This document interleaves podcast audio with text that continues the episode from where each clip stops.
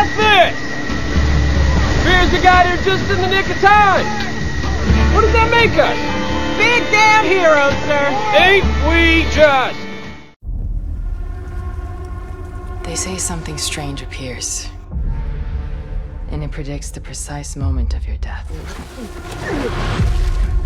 Then, when the time has come, it takes you to hell. You're dead! You're dead!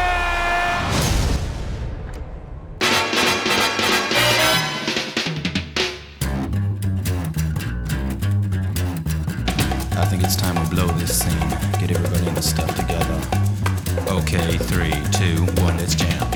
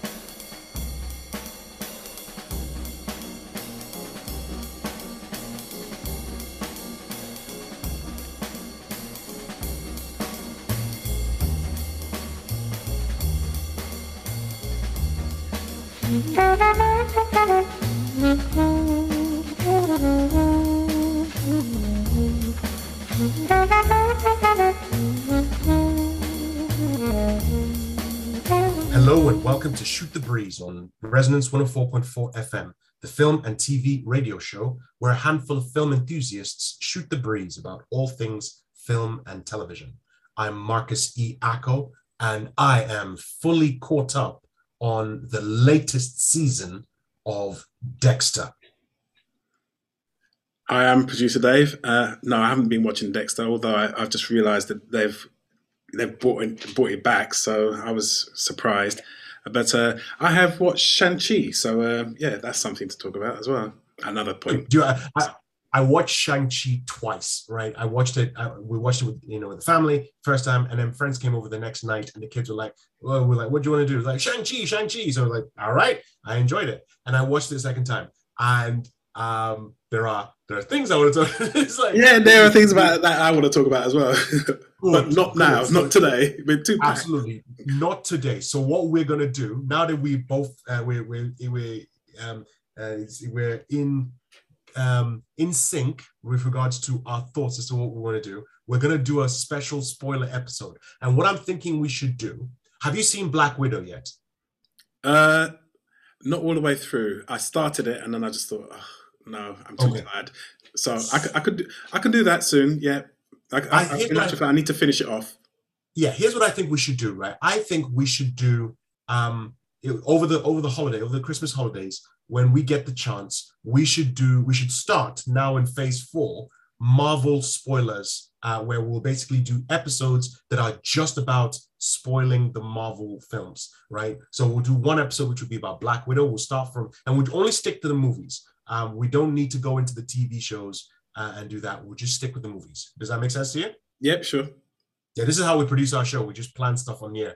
just say this is what this is what we're gonna do. So the audience are like, oh no, no, they're not gonna do that. And then yes, we're gonna do it. If you, we, we know, we'll label it properly. We'll give disclaimers and, and and we'll say all that stuff at the very beginning. We'll give warnings at the very beginning, and then say we'll talk plot at this point. We'll start doing spoilers from this point, and so on. So we'll start. So now we've got three Marvel movies that we can binge watch during the holidays and then do episodes on. So it'll be Black Widow, it'll be Shang-Chi and the Ten Rings, and it'll be Eternals, because I've got things to say.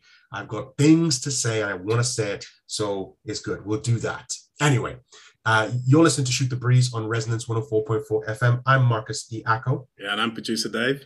We've got a jam-packed show today. Uh, we have, uh, first of all, we'll, when we jump into the film and TV news, we'll be talking to, or I will be talking to uh, Rhianna Dillon, who's a film and TV critic for BBC6 Music uh, Radio. You, she's she's watched and she's done a podcast recently, uh, House of Gucci, where she interviews Lady Gaga, Salma Hayek, and a whole bunch of uh, people from the film. So we talked about it for a very brief uh, period of time, just talking about her uh, reactions to the movie and so on and so forth. But we'll discuss all that in the film and TV news segment, if you will. Uh, I will be regaling uh, David Campbell on two film, two show TV shows that I binge watched in the space of a week. It's like the Netflix shows, uh, uh, Hellbound and Cowboy Bebop, two separate TV shows, two very, very completely, uh, you know, different from each other.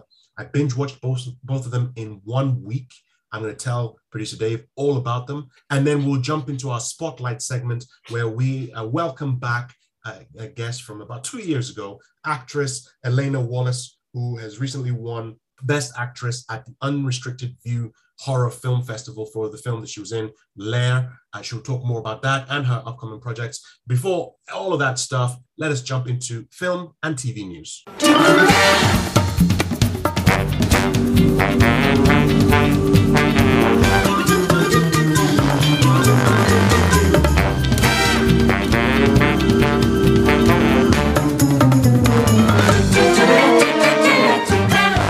Listening to Shoot the Breeze on Resonance 104.4 FM. I'm Marcus E. Acko. Please tell us your name and the film that you're here to talk to us about. I'm Rhianna Dillon, and I'm here to talk all about House of Gucci. So, thank you, Rhianna, for joining us today. Uh, you have a podcast at the moment which is uh, specifically about House of Gucci, where you got to talk to uh, the cast. Uh, you talked to uh, Lady Gaga, uh, Adam Driver, uh, and and so on. You, you you talked about the movie itself. Now, having seen the movie, the it's full of heavyweight actors such as again I mentioned Adam Driver. You have Al Pacino, Jeremy Irons, Sam Hayek, and leading that pack is Lady Gaga. In your uh, opinion, do you think she held her own in that cast list? Oh, 100%. She's in every single scene, so she has the most to do. And she goes on perhaps the biggest journey as well. We see her as this young, up and coming wannabe socialite in the kind of really early years, and we see her falling in love in that period. And then we see her progress into this uh, very ambitious woman who wants to really become part of the Gucci family, the business side, as much as the actual family. And then as as the film goes on, you realize that her ambition and her kind of need to control everything is going to overpower her. And at the end, you see her become, I think she was called the Black Widow in the tabloids. And that's who she ends up in in court after being accused of murdering her ex husband as Lady Gaga, obviously, uh, she's very well known as being uh, a huge success in the music industry. Now making that transition into film, uh, we saw in uh, A Star Is Born. In your opinion, do you feel this is? I mean, House of Gucci might be what cements her as that you know final transition into films as being a worthy actress or you know in in that particular industry. Yeah i know what you mean because um, with a star is born if that felt like quite a natural extension of a role that we already see her play every day in terms of being a singer and a performer um, whereas this is so vastly different. And the fact that she really went method um, she kind of kept the accent for nine months and this i think is a role that was incredibly close to her. And in the podcast you can hear her talking so passionately and really unguardedly actually as she talks about the character, why she chose to take her on, and what she wanted to bring out of this woman, and the bits that she empathized with as well as as much as perhaps despised. And so the fact that she put so much of her life and her energy into making sure that this character was as perfect as she could get it, I think really does kind of elevate her. And she knows that she's up against people who have been in this industry for decades, like Al Pacino and Jeremy Irons, working with a director like Ridley Scott, who has done, you know, some of the most iconic films of all time, like Alien and Gladiator. So I think she knew that this was an area where she really had to up her game, and she absolutely brought that knowledge and understanding. She did the research. She really showed up. Every single scene, she really she shines. I think she's incredible in this film. And even from the trailers, you can see. I mean, obviously, trailers give you only a snippet of a performance, but you can actually see that she does. But you can see that she sort of like inhabits that role, and it is it's sort of like she was born to play that particular character. Uh, now, moving, switching on uh, to other members of the cast, Jared Leto is one person I want to pick out because I, I love the the entire cast. I love the cast list. Adam Driver is one of my favorite actors coming up at the moment. I know Al Pacino. Say what you will about his performances over you know over the last few uh, couple of decades, but you know his work. He's he's paid his dues. He can basically. I, I love everything he's done apart from that old Jack and Jill thing. But Jared Leto particularly, uh, with Jared Leto particularly, I, I feel he has more hits than he has misses. It's just that the most recent thing that he's done, which is the Joker, seems to stain the memory of who Jared Leto is. Now he's in this film and he's almost unrecognizable with all the prosthetics. Can you can you tell me, as someone who's watched the film, does he shine through that, or is it a case of you know Suicide Squad all over again? It's really interesting because Jared Leto is playing a character, Paolo, who is so different from the rest of his family. So he really stands out. I think everybody else is, has kind of got this quite mannered, as in their characters are supposed to be very like mannered and um, well-to-do in a way because they they had a lot of eyes on them. They were part of one of the you know the richest families in Italy and and the world. And Jared Leto's character is is kind of an outlier. He's like the black sheep of the family. So he is supposed to be this quite weird, wild guy who turns up in bright pink corduroy suits and he thinks that he is the the most intelligent person in the room when really he's the most stupid person. So I think for Jared Leto to tread that line of playing a very comedic, over the top character, but also making sure that it interweaves in this film, which is a seductive, glamorous, true crime drama thriller as well, is a that's a hard line to tread. And actually I think Jared Leto does it well because because he's so unrecognizable. I think because he's playing something so apart from what we normally see him do.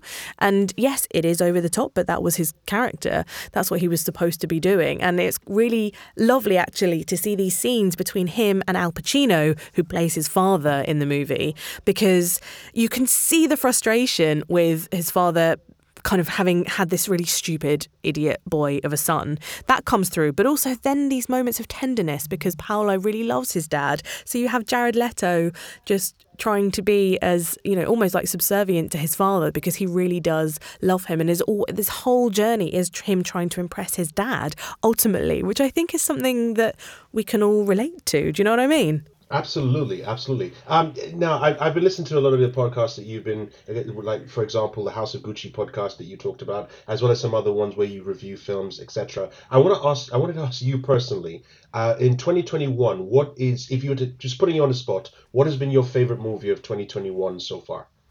that is such a hard question.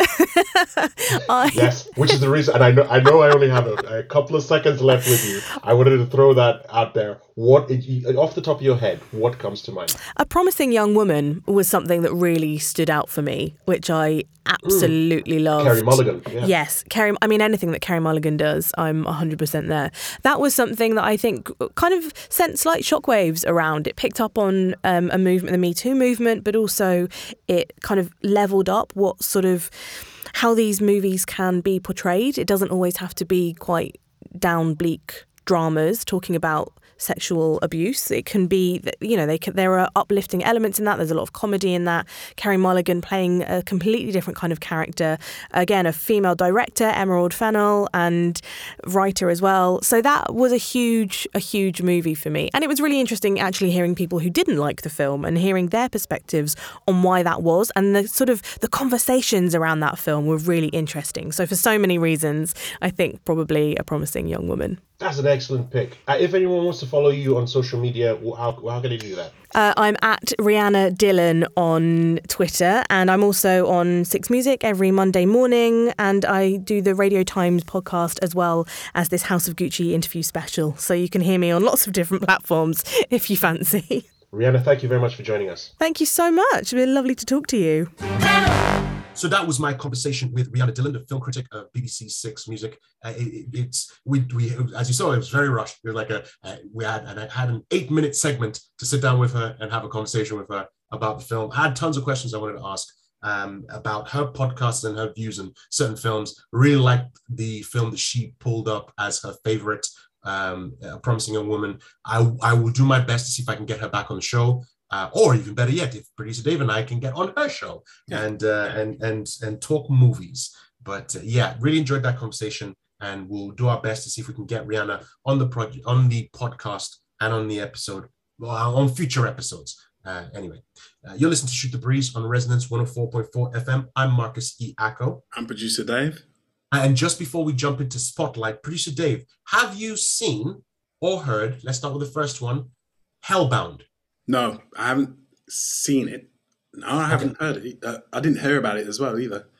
Okay, so I'll tell you what Hellbound is. It's a it's a Korean uh, drama. I'll call it a drama. It's a supernatural drama. Uh, here is the uh, the uh, what is it? The premise for it's on IMDb. If you look on IMDb, you can get it on Netflix. But the premise on IMDb just says people hear predictions on when they will die. When that time comes, a death angel appears in front of them and kills them. To correct that a little bit, it, it is it is relevant to, to the show. Uh, and it is true. It starts off where basically you hear get a little bit of exposition, and the trailer is literally the trailer for the show is literally the first ten minutes of the of the first episode, and it is exactly as described.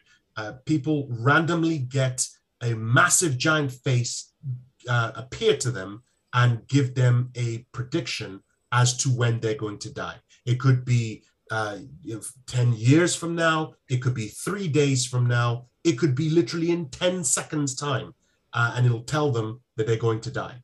And then that face disappears, and that person obviously lives in fear for the remaining how many, how, how long they have. And then when that time comes, it's not a death angel that appears, it's three massive um, uh, monsters like um what was that what was that um the, the character the x-men character that um, vinnie jones played in the x-men movie? Oh, Um, Juggernaut.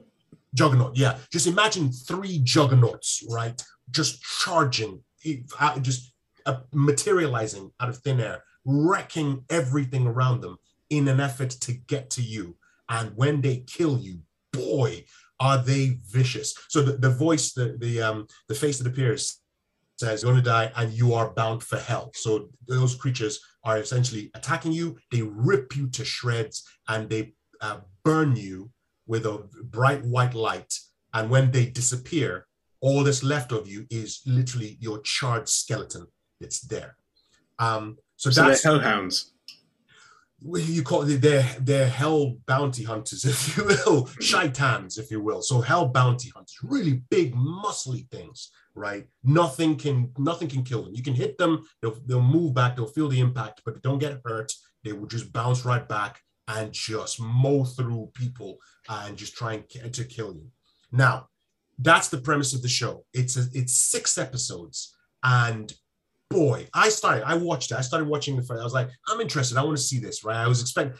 It was a complete shift in what I in in my expectations. This is one of the things. If you were to tell me what did I take away from this show, what I took away would be an assumption. I'm. He's like, I was thinking about the other day. I, I thought this show, the six episodes, I would not be surprised if I looked into it and they told me that you had six different writers working on the show, as in the, each writer was given the premise of what the show was, who the characters, who some of the characters were, and what their motivations were, and they just said, go for it. The reason why I say that is the theme is kind of consistent throughout, but it's not when you get that, when you watch that first 10 minutes of the of the first episode, you think it's just going to be like one of those superhero movies that is just like bash, bash, bash, bash, right? Because that's what it is. But that's not the show at all the show is actually a a, a, a very um, a very deep introspective drama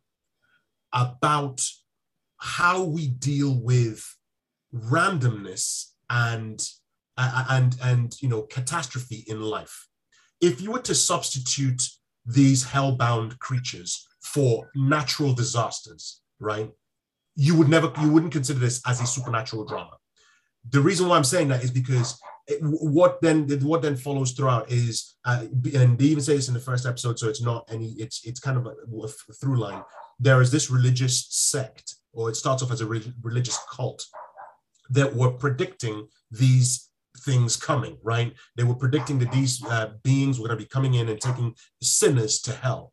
And so when it starts to happen, the cult begins to get big and big and big because obviously they predicted it, right? They were the only ones who predicted this kind of thing to happen, and it starts to happen. And you start to think, hold on a second, uh, do they? What do they know about this? And you can so you start to follow certain characters. Do not get attached to any characters. That's another thing I would say to you. You know how Suicide Squad said, don't you know, don't get attached to anyone. It, it's um, it's the same sort of thing because when you think, and this is the reason why I was saying earlier, it's like different people, different writers were working on each episode because you will you will follow one person for a couple of episodes and you think that's going to be the, the that's who we're going to be following the story, and no, that person's gone, and it's like what? And then you start following another person, and then something else happened, and it just it and it, I watched at first I, I I messaged Michael and Mario while I was watching. I was like, please, I need you to watch it because I need to talk to somebody about this. I watched the first episode, and at the end of the first episode, I was like, okay, I, I can see where this is going. I can see where this is going. This is what's gonna happen. This is what's gonna happen. I started watching the second episode, and I was thinking, um, hold on a second. It could go one of two ways. If it goes the way I hope, this will be a great show. If it goes the way I fear, it's just going to be one of those shows that everyone just forgets about. I can tell you this, producer David. I was, it was, it, it went, it lent more in the direction of where I'd hoped. However, I couldn't predict what was happening. It's, you know me, right? I'll be watching something and it'll be a case where, because of all this, the stuff I've watched, the stuff I've written, I can pretty much predict the path line of, of, uh, of, a, of a plot, right? This character's going to do this. And then because of the normal beats in storytelling, this is what's going to happen. And this is what's, they did not do anything like that. It literally, they switched it. Every time you think this is where they're heading, all of a sudden, rug gets pulled from under you. But it's, and it, it's just, the, again, that drama because a, a lot of those, in fact, even the second episode is build up because it's all about wallowing in what is happening and then building up and then building up and then building up. And then there's like there's scenes of violence that just come out of nowhere, not just from the beasts, but from random people as well. Because there's this other organization. Um, I can't remember what they were called. I only watched it like a couple of days ago. Um, but they are uh, an organization that basically they're kind of like the um, the militia version of the cult, right? So they're like the ones who are actually going out and killing people, and it's like wait, hold on a second. They're killing people saying, you know, you don't believe in in what the, the, the new truth are telling you, the new truth of the cult. You don't believe in what they're saying. You're a sinner. You need to die. And it's like, and that throws your whole perspective because you're thinking, well, hold on a second. If you're being dragged to hell because you're committing sin, so that it, it starts to unravel in your head, and then the way they just keep building and building, and then it comes to a point where you then understand what the story is trying to tell, and the story is basically said, like I said, if you substituted these supernatural creatures for natural disaster, it wouldn't be a supernatural um, thriller drama anymore. It would just be a drama, right? It would just be a drama, more realistic than anything else. But they've captured it, and I, I, I'm honestly, I really need to sit down with someone and talk to them about it. I w- wanted to dive onto YouTube, but not many people are doing um, reviews on this. I think because it, I think one of the issues as well is because of uh, Squid Game. Did you get to see Squid Game? I've seen a few episodes. We'll talk about that another time. Sure, we'll talk about it another time. I think because of Squid Game, what has happened is Squid Game has overshadowed this one because it, Squid Game came out was such a massive uh, phenomenon, right? Uh, it just it just took over the zeitgeist. This one has now snuck in behind it because it, again it's another Korean drama, but and because of the supernatural tones and because of the way they advertise it as well i think it's not really getting to a lot of people. A lot of people like you know what? I've had my fill with supernat with with korean dramas for now. I've watched squid game this year. Let's wait till next year and i'll pick this up. I wouldn't be surprised if in six months a few people pick a few influencers watch this show and start talking about it and then all of a sudden this becomes the next squid game. But i really enjoyed it. They set up a, a an amazing cliffhanger for season two which is um, I watched it, it happen and I was like, I can't believe I didn't see this coming. And now that it's happened, I want I really want to know what's gonna happen. I'm definitely as soon as season two drops, I'm binge watching it again. I think the, the show is called Hellbound. It's on Netflix. Really, really like the show.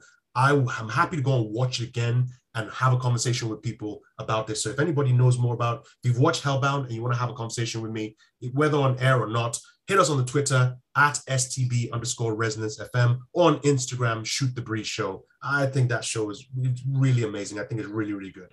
Yeah, I'm the guessing you show, liked it. I, I, I, liked it. I liked it a lot. Um, and it's ridiculous as well because I'm looking at IMDb. I'm seeing the it's it's got a 6.8 rating, and I'm like, y'all don't know what you're talking about. Um, so that's why I want to have conversations with people about it. Um, the other show that I binge watched, I know I'm, I'm running out of time, but I'll just I'll really quickly Cowboy Bebop. In fact, I'll, I'll tell you what. Have you watched Cowboy Bebop? No. Do you know what Cowboy Bebop is about? No. Okay. We'll tell me after. T- tell me after Spotlight. I'll tell you after Spotlight. Yes. So here is uh, here is Spotlight.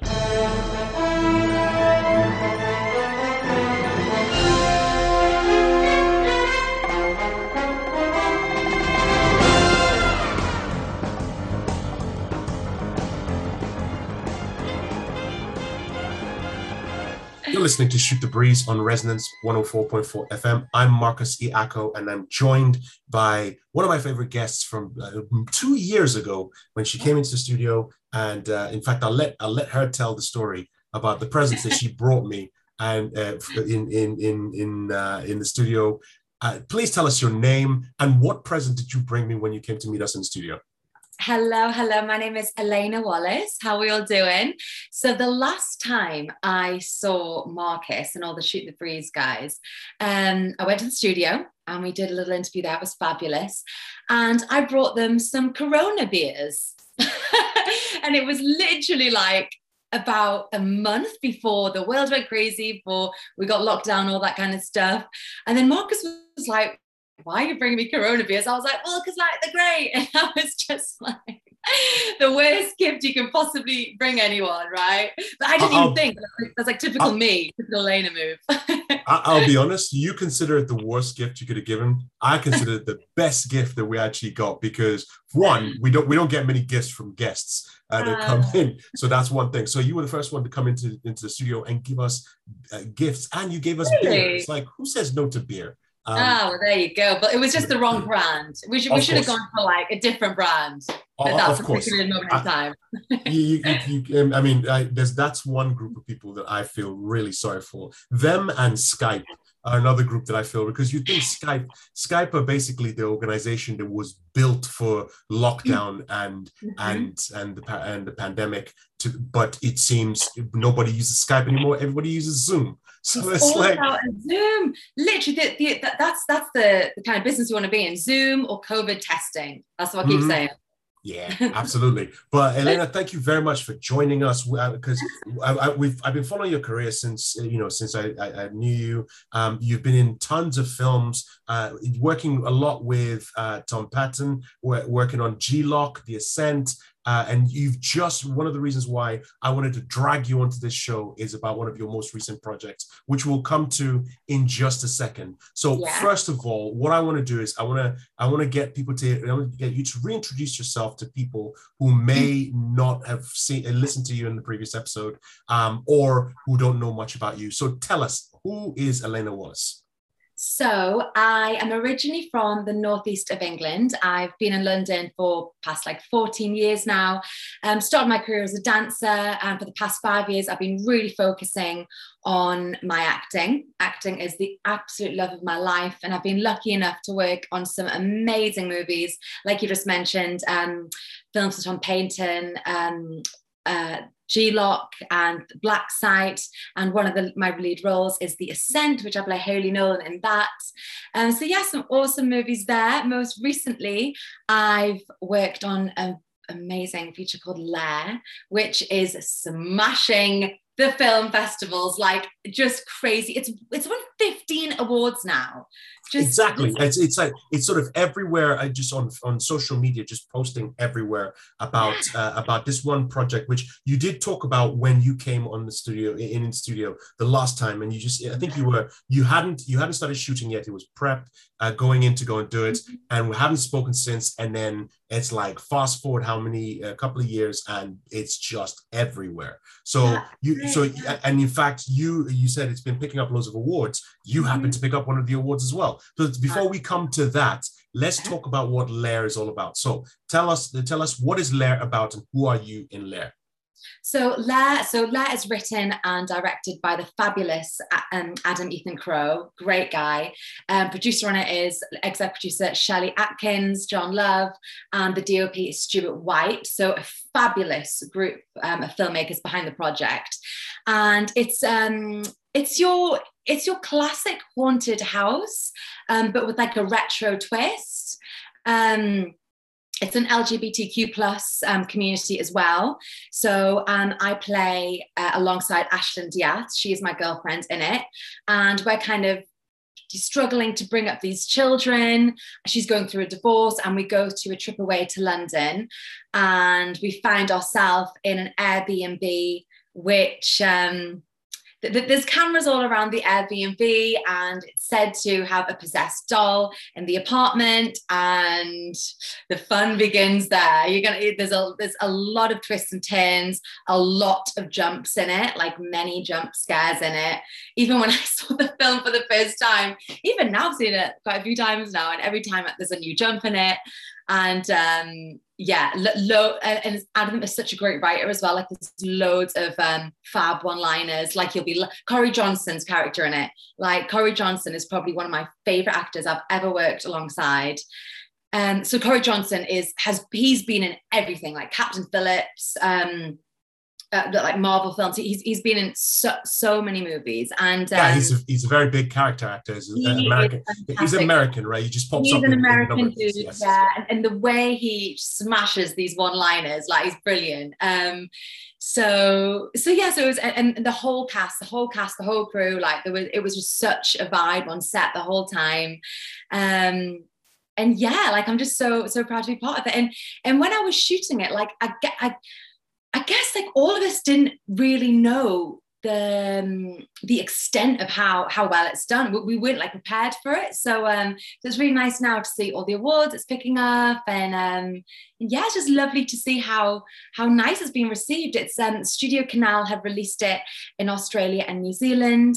Uh, 1019 other distributors throughout North America, Canada, and I have hot off the press. Adam said that I'm allowed to announce the the people who will be releasing it in the UK, and that will be Vertical Entertainment, and it is due to be released in the next couple of months in the UK. So I'm that really is absolutely fantastic yeah, news. So it's excited. like a lot of times when we have people who come on the show and they talk about their mm. films uh, crushing it in film festivals, the next question and is usually producer Dave who asks the question is like, so when are we going to be able to watch it in cinema? And the response yeah. nine out of 10 times is, well, we're still going the film festival yeah. route. We're looking for distribution and that will happen soon. It's great to be able to hear somebody say it's doing very well and we've got picked up and this is when it's going to be when you can all see it. Really really happy to hear that. You're listening to shoot the breeze on resonance 104.4 fm i'm marcus e. Acko, and we're here with uh, actress alana wallace who's talking to us about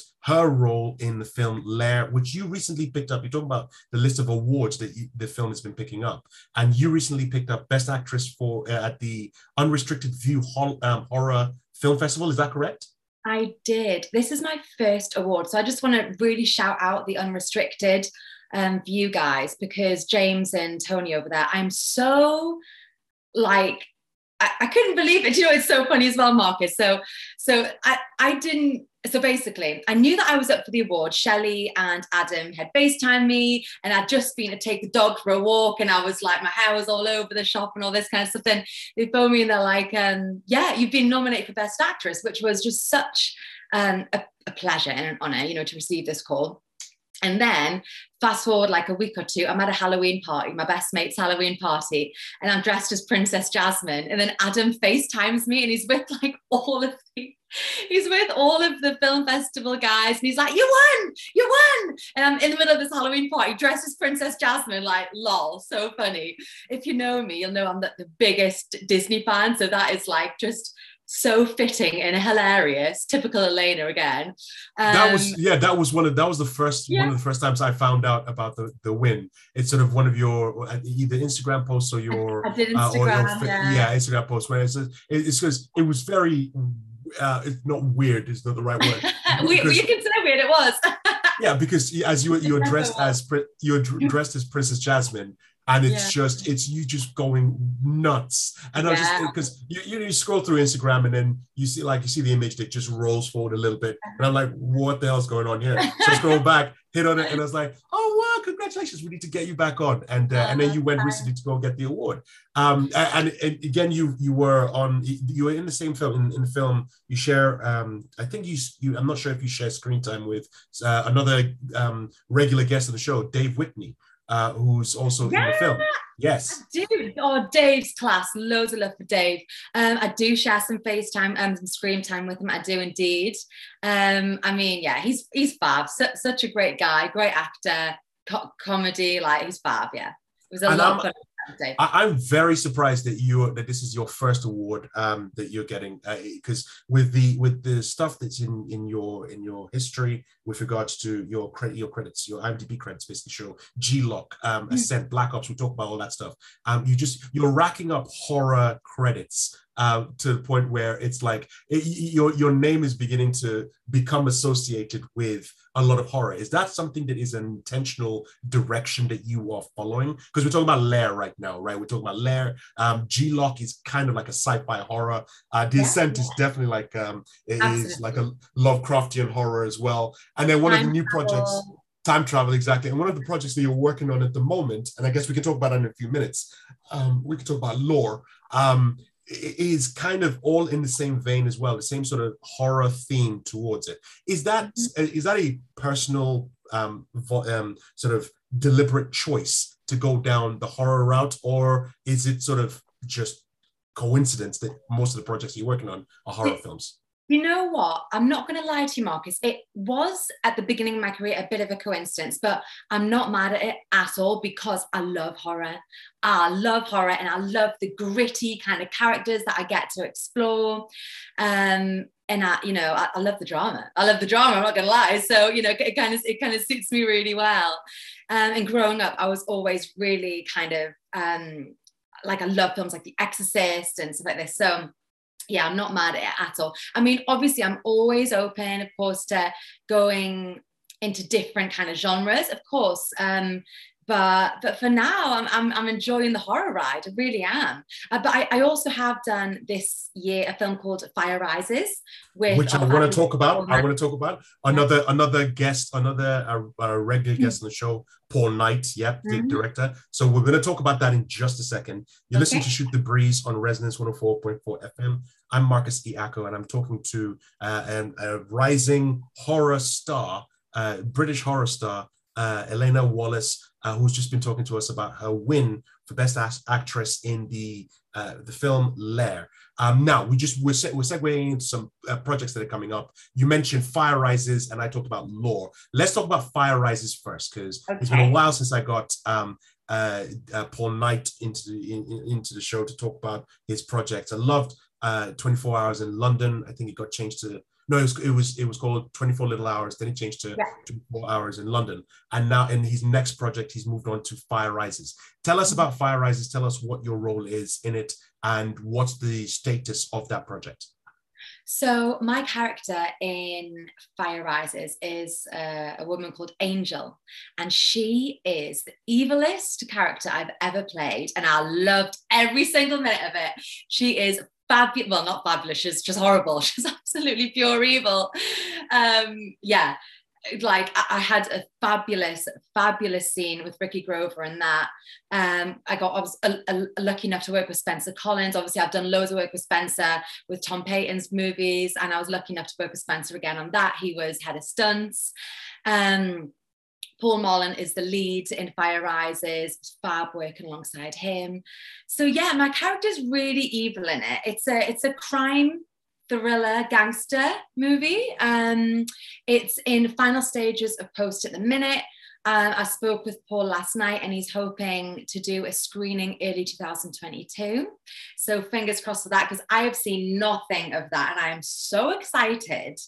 Um, yeah, and I, I loved you it was the first time I work, work with Paul Knight, fab director. I loved being on his set. Um, and you know, I look forward to hopefully working with him in the future. And I'm so excited to see to see the film. Yeah, I've, I mean, every time we've Paul, uh, interviewed Paul, um, it, it, he tells a lot of stories on the show. And what audiences don't know is when the when we switch off, uh, and we it's usually the walk to the train station. He has tons of stories, tons more stories that he can't tell on the radio. So he, basically has to. It's, it's just it's just non-stop stories, uh, stories upon stories about different people as well, all the people yeah. he's worked with and so on. I, so, I better behave then. I'm glad I behaved. Yes, exactly. We'll, we'll, we'll, we'll add you to the list. I'll, the next time I speak to him, I'll say, I'm like, so what is she like? What is she? Yeah, yeah. What's she really like though? Exactly. Um, and then not only that, you also cast in uh, in another horror uh, pick that's coming up is uh, Lore, which is uh, um, it, it's shooting in 2020, uh, 2022, sorry. And you, have got tons of people like Andrew Lee Potts in it. You've got uh, Ben uh, Crumpton. You've got Rufus Hound. Uh, mm-hmm. In it mm-hmm. as well. I love Rufus Hound. I've seen him in a number of uh, panel shows, and I really like his work. Uh, and I, I, I, haven't seen it, but I saw clips of a theatre show that he did, which was very he was very good. Um, and, and, so you're in that one as well. So tell us what is lore about? Uh, what details can you tell us about mm-hmm. the film when we can you know get to learn more about it and what it's about? So it's actually wrapped now we, we wrapped it um, a couple of weeks ago now. So Lore is so how I got on Lore was um, through the fabulous exec producer Adam Buabda, um, a Geordie guy, fellow Geordie, um, absolutely lovely guy. He got us on the set, and Lore is a horror anthology. So it's basically um, my segment in Lore was directed by Greg Johnson and it's called Cross Your Heart. And other directors working on Lore was the fab James Bush and Patrick Ryder, of course. Um, and I've known these guys for years, so it's so lovely to finally, you know, be on a project with them. And as you say, um, Potts was on it, Katie Sheridan, Bill Wellows. Um, the majority of my scenes are with Rufus Hound, which I was so excited about. And I tell you, he was cracking on set. Such a fantastic guy. Like I had the best laugh with him. Um, it's dark.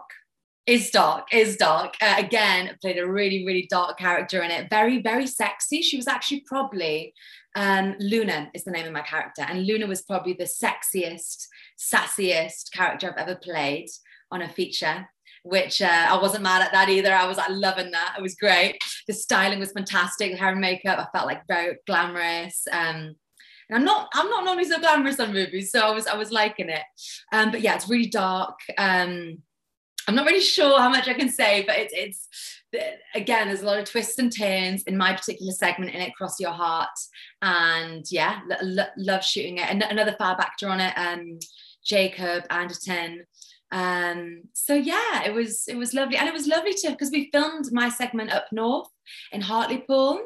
So it was really nice to shoot something up north as well. Obviously i originate from the northeast so i'm, I'm really proud of my roots. So it was lovely to work alongside um a northern a northern crew. Scott um coulter is our dop on that fab fab geordie lad. And i think it should we should be hearing more news on it next year. Um, I hope so anyway, because it's it's going to be a cracking project. Yeah, I'm going to be reaching out to uh, to James Bush and some of the other uh, directors and producers on the project, so we can try and get them on the show. Obviously, we won't get them in this year, so maybe by the time we get them in next year, January, February time, we'll get a little bit more about what it is, what it's about, when we can see it. So that'll be fantastic.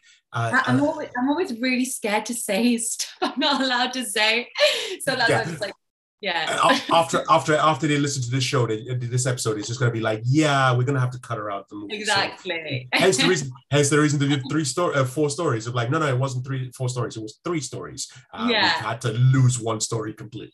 So uh, yeah, but uh, Elena, thank you very much for joining us today on uh, Shoot the Breeze on Resonance FM. Uh, we definitely want to get you back on more and more.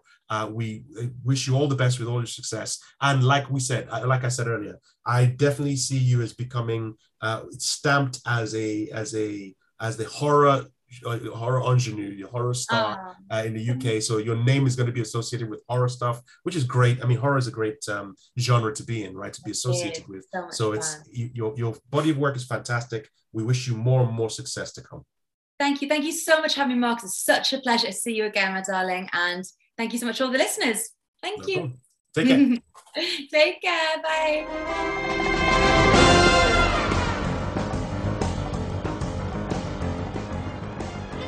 And that was my conversation with Alana Wallace, the winner of the Best Actress Award at the Unrestricted View Horror Film Festival uh, for the film Lair. Love talking to uh, Alana. Whenever she comes into the studio, she's so she's bursting with energy that's really contagious. It's like when you sit down and you're just chatting with her, she's so bubbly, and it's just you can't help it. No matter how much how how bad a day you're having, uh, it just it picks you up. She's a ray of sunshine, and I, I, can't wait for her to come back in, especially to talk about Fire Rises, which reminds me I need to go and try and get Paul Knight to come back on the show. Director Paul Knight. Uh, last time we spoke to him was about uh, his film 24 Hours in London. Uh, so we want to try and get. I want to get him back in. We were going. We, do you remember we were going to? Uh, he'd given us an invite to come on uh, to come on set to watch him film Fire Rises, but we were too chi- we were too chicken to to go because of COVID and lockdown. Yeah, I remember. Yeah, so apologies about that. No worries. I'm sure. I'm, I'm sure we'll uh, have the opportunity to be able to do that again. Okay, so you're listening to Shoot the Breeze on Resonance 104.4 FM. I'm Marcus Diaco. I'm producer Dave. And I was bending your ear about the show Hellbound on Netflix. Uh, the other show that I binge watched. This one was a 10 episode show, and it was and it is Cowboy Bebop. That's the live action uh, adaptation of the anime show called Cowboy Bebop. First of all, producer Dave, have you heard of Cowboy Bebop before? No, I haven't. No. Okay. Be a new so one. Let, so let me let me let me give you sort of like the, the pitch for, for this. This is from IMDb. It says it's a ragtag crew of bounty hunters chases down the galaxy's most dangerous criminals. They'll save the world for the right price. So essentially, it is it's sort of for I, I read some somewhere recently uh, that the, the anime version, I think it was um, uh, what is it? Um, oh, the uh, what are they called? Uh, the the the people who do. Oh man, the Cartoon Network version of uh, where they they have. Oh, I'm my brain has just has just been nuked. It is Adult Swim. That's it. Oof. Wow, I had that in my head and then it just disappeared. So Cartoon Network did Adult Swim, which is basically loads of uh, animated shows that are mainly aimed at adults. So you had stuff like a Robot Chicken, etc., etc. And I think Cowboy Bebop was one of the ones that kind of came through with that lot. I may be wrong, but I'm thinking that's the same sort of thing. So it's basically about these group of space bounty hunters, put it that way. And from what I what I read recently was that the anime was the show that inspired TV shows like Firefly and the remake of Battlestar Galactica, etc., uh, etc., et where you have literally ragtag bunch of space cowboys, if you will. And that's what this show is about. So the show starts off with these two bounty hunters who are paired together. They are Chalk and Cheese, a Spike Spiegel, played by John Cho, and Jet Black, played, played by Mustafa Shakir. John Cho, you'll know him from uh, just throwing way back to Harold and Kumar. He was Harold from Harold and Kumar. And Mustafa Shakir, he was blistering uh, in the second season of Luke Cage. He was the, uh, the main bad guy in the second season of Luke Cage. Fantastic actor, and he's brilliant in this as well. He just he the, the two of them just make such a terrific terrific pair together. Anyway, they're two bounty hunters on this ship called the Bebop, um, and they are that's they're essentially just unkillable bounty hunters. They have uh, loads of they have excellent gunplay and martial arts skills to be able to catch bad guys. So it's basically following them episode after episode where you're seeing them going. Each episode is basically a new bounty you have to go and get. And if essentially they kind of pick up a new crew member as they go along and it builds up and builds up into this family. So that's what the show is about. Now, I loved this show. It had so many things that just tick boxes for me, which is surprising because I started watching it and I wasn't sure. I, I, I thought, you know what?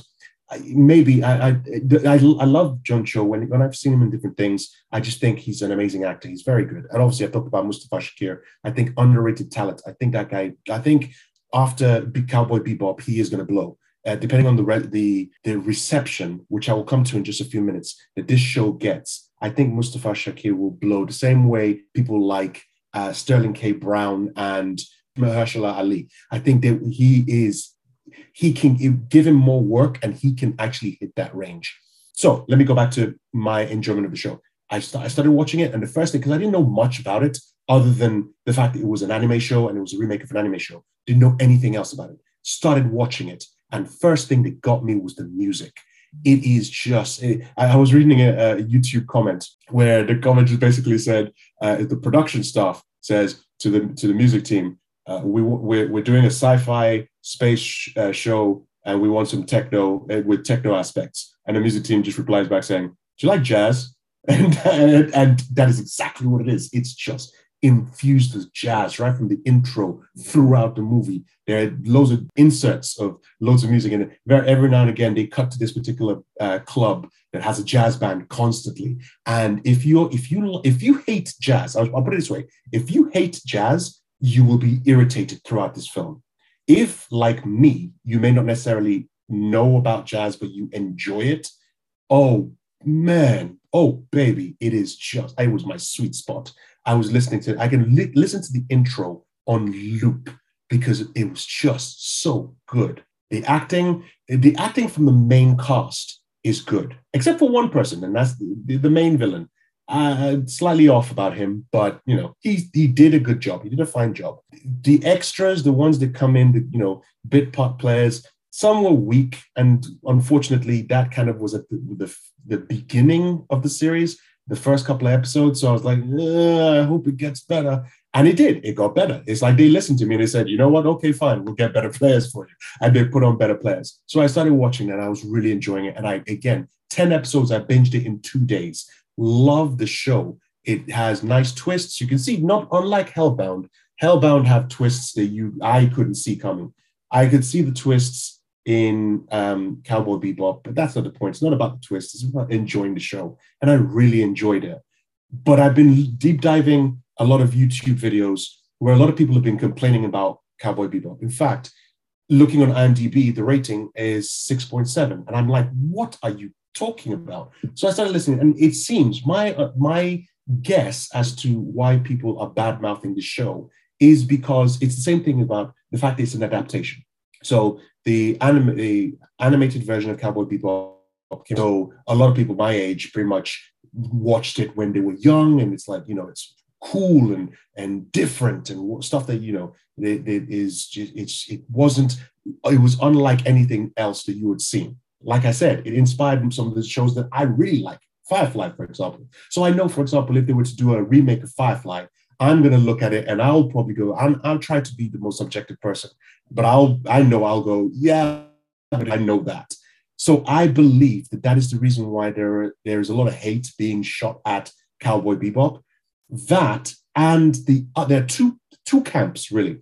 And that's the worst part. Is it really, really chaps my nerves. I don't know if that's an expression, but if it's not an expression, I'm making an expression for today. It really chaps my nerves. It it grinds my gears. There are two camps that are that I've seen so far are giving the live adaptation of Cowboy Bebop a bad reputation. The one camp, which are the fans of the show, of the animated show, that are saying it is not the animated show. So there have been changes to this live version. And I I I wanted I, I went in and I've watched the first episode of the animated show. The first episode is kind of similar to the first episode of the live action. In fact, similar, it, it's the same story. They do change some bits. So they change some characters, they change the way some things end, and so on and so forth. Um, but that's what the, those fans are complaining about. They complain about those kind of changes, gender swap and other characters, the backstory is different, and so on and so forth.